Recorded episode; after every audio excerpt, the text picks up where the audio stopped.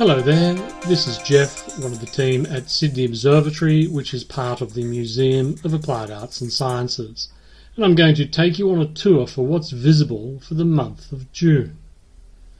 The museum acknowledges Australia's First Nations peoples as the traditional owners and custodians of the land and gives respect to elders both past and present, and through them to all Aboriginal and Torres Strait Islander peoples.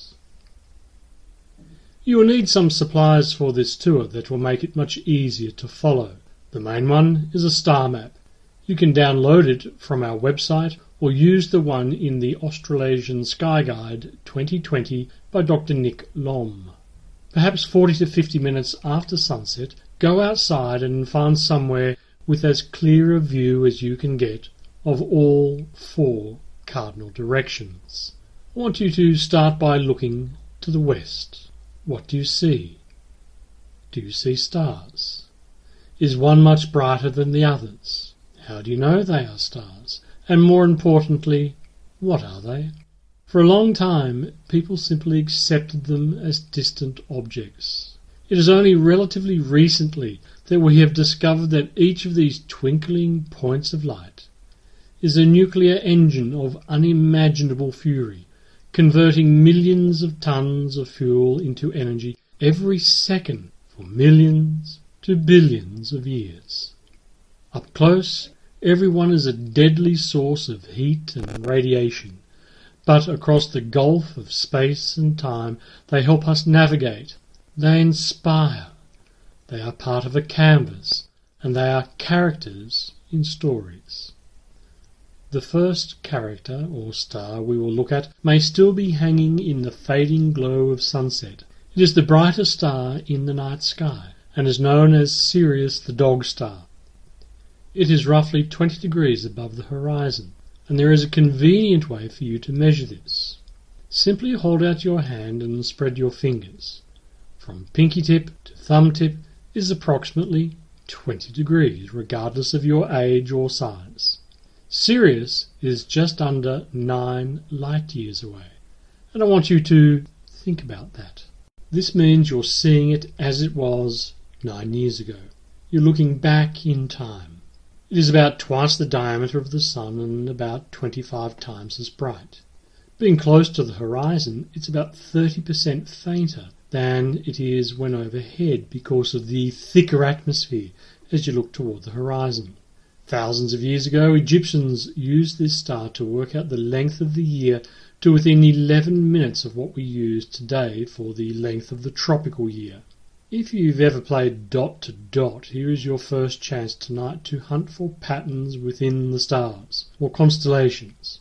Sirius marks the chest of the big dog. Its neck and head are lower at the moment, consist of fainter stars that are very difficult to see, so use your imagination to fill in the missing parts. From Sirius, go ever so slightly to the left for the front legs, then back up from Sirius to the next bright star for the bottom, splitting off to the rear legs and the tail. Did I mention the star map would help? Turn to the left a little and go up a little bit higher to 30 degrees, or one handspan and one clenched fist. Here you will see the second brightest star in the night sky. This one is much bigger than Sirius.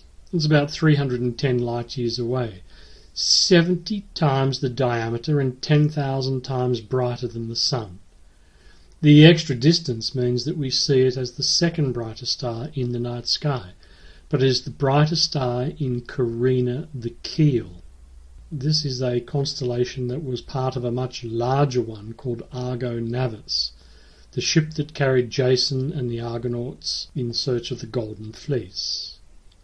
Again, turn to your left so you're facing south and up to about 60 degrees, or three handspans, to see a small, bright, and famous constellation known as Crux, or the Southern Cross. At this time of year, it clearly looks like the namesake, a Christian cross, but to different communities around the world it looks like different things. To some it is an anchor, a footprint of an eagle, a stingray, or an emu's head.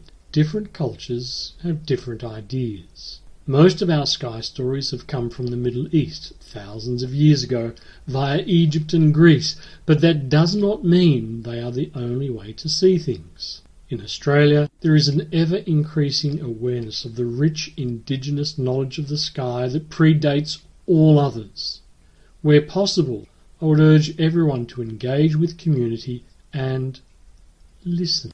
We know this is the real cross because if you look to its left, as we see it now, you can see two bright stars that point toward the cross.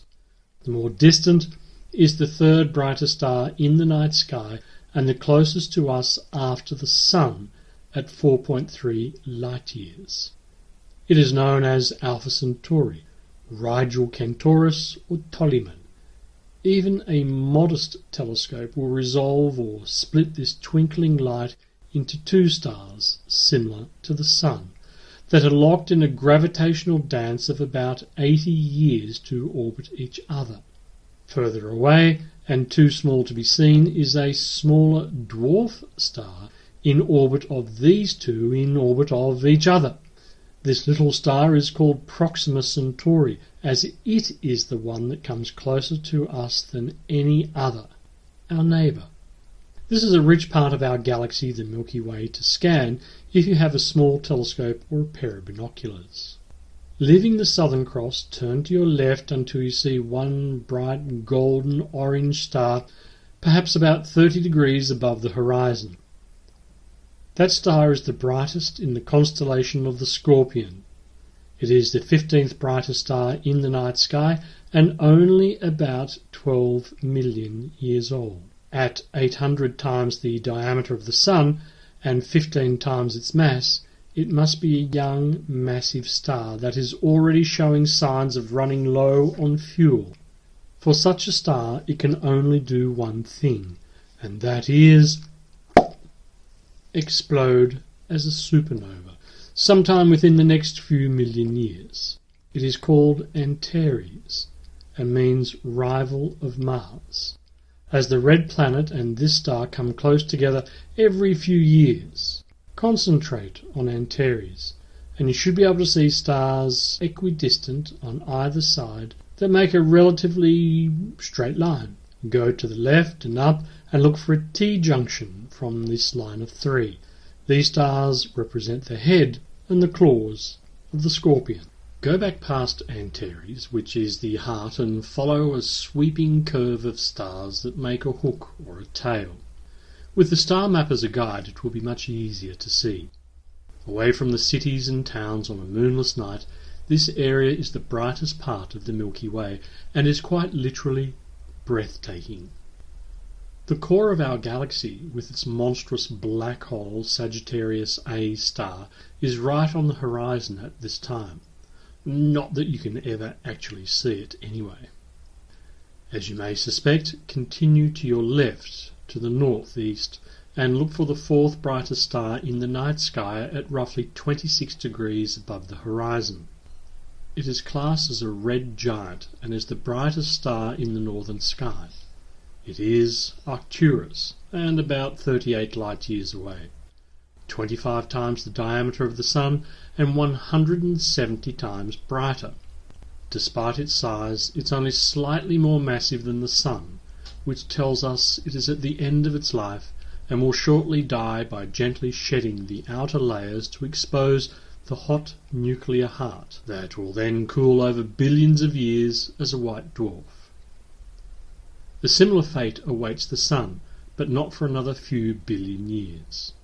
Go up from Arcturus to about 60 degrees and the 16th brightest star is a blue-white star, again roughly 12 billion years old and 25,000 degrees on the surface, at about 260 light years away.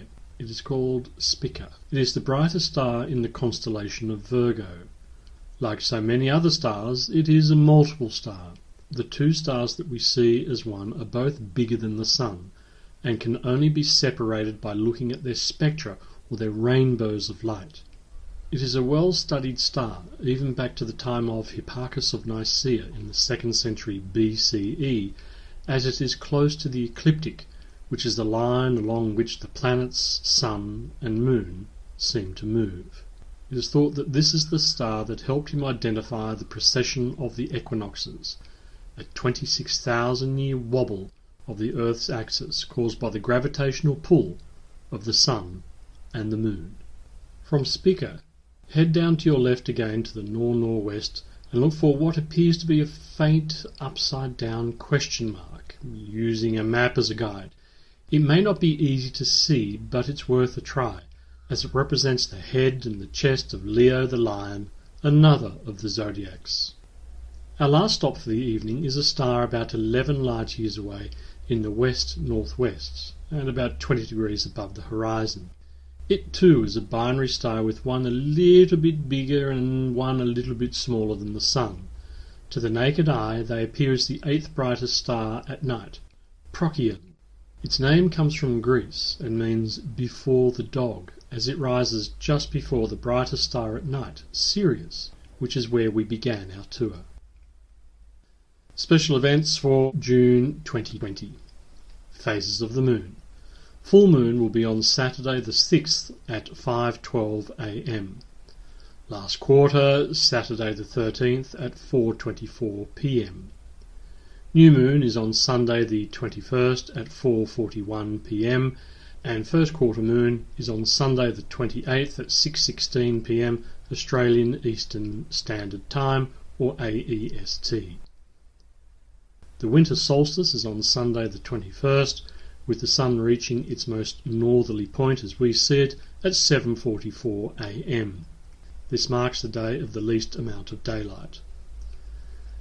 There will be a partial eclipse of the sun on the 21st, but it will only be visible from Darwin in the Northern Territory.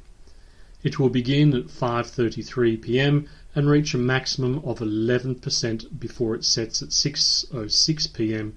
Australian Central Standard Time. The best place to view this annular eclipse is from Central Africa, India, Nepal, and China. Please note, solar eclipses are very dangerous to look at, and eye damage is irreversible. Welder's glasses are not appropriate. The only planet visible in the evening sky is Mercury, low in the northwest in the constellation of Gemini, but only for the first two to three weeks before it is lost in twilight. Jupiter and Saturn are close to each other in the region of Sagittarius and Capricornus.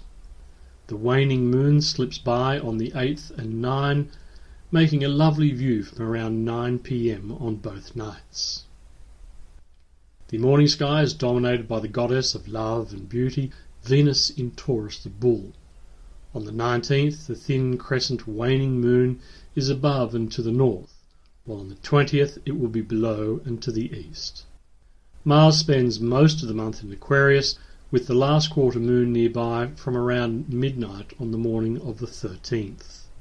Don't forget you can purchase your copy of the Australasian Sky Guide at most bookstores and from our website at www.maas.museum and of course at the Powerhouse Museum and Sydney Observatory shops. We love to interact with our audience and I especially with teachers, so please leave any comments or questions below or email me at learn at maas.museum.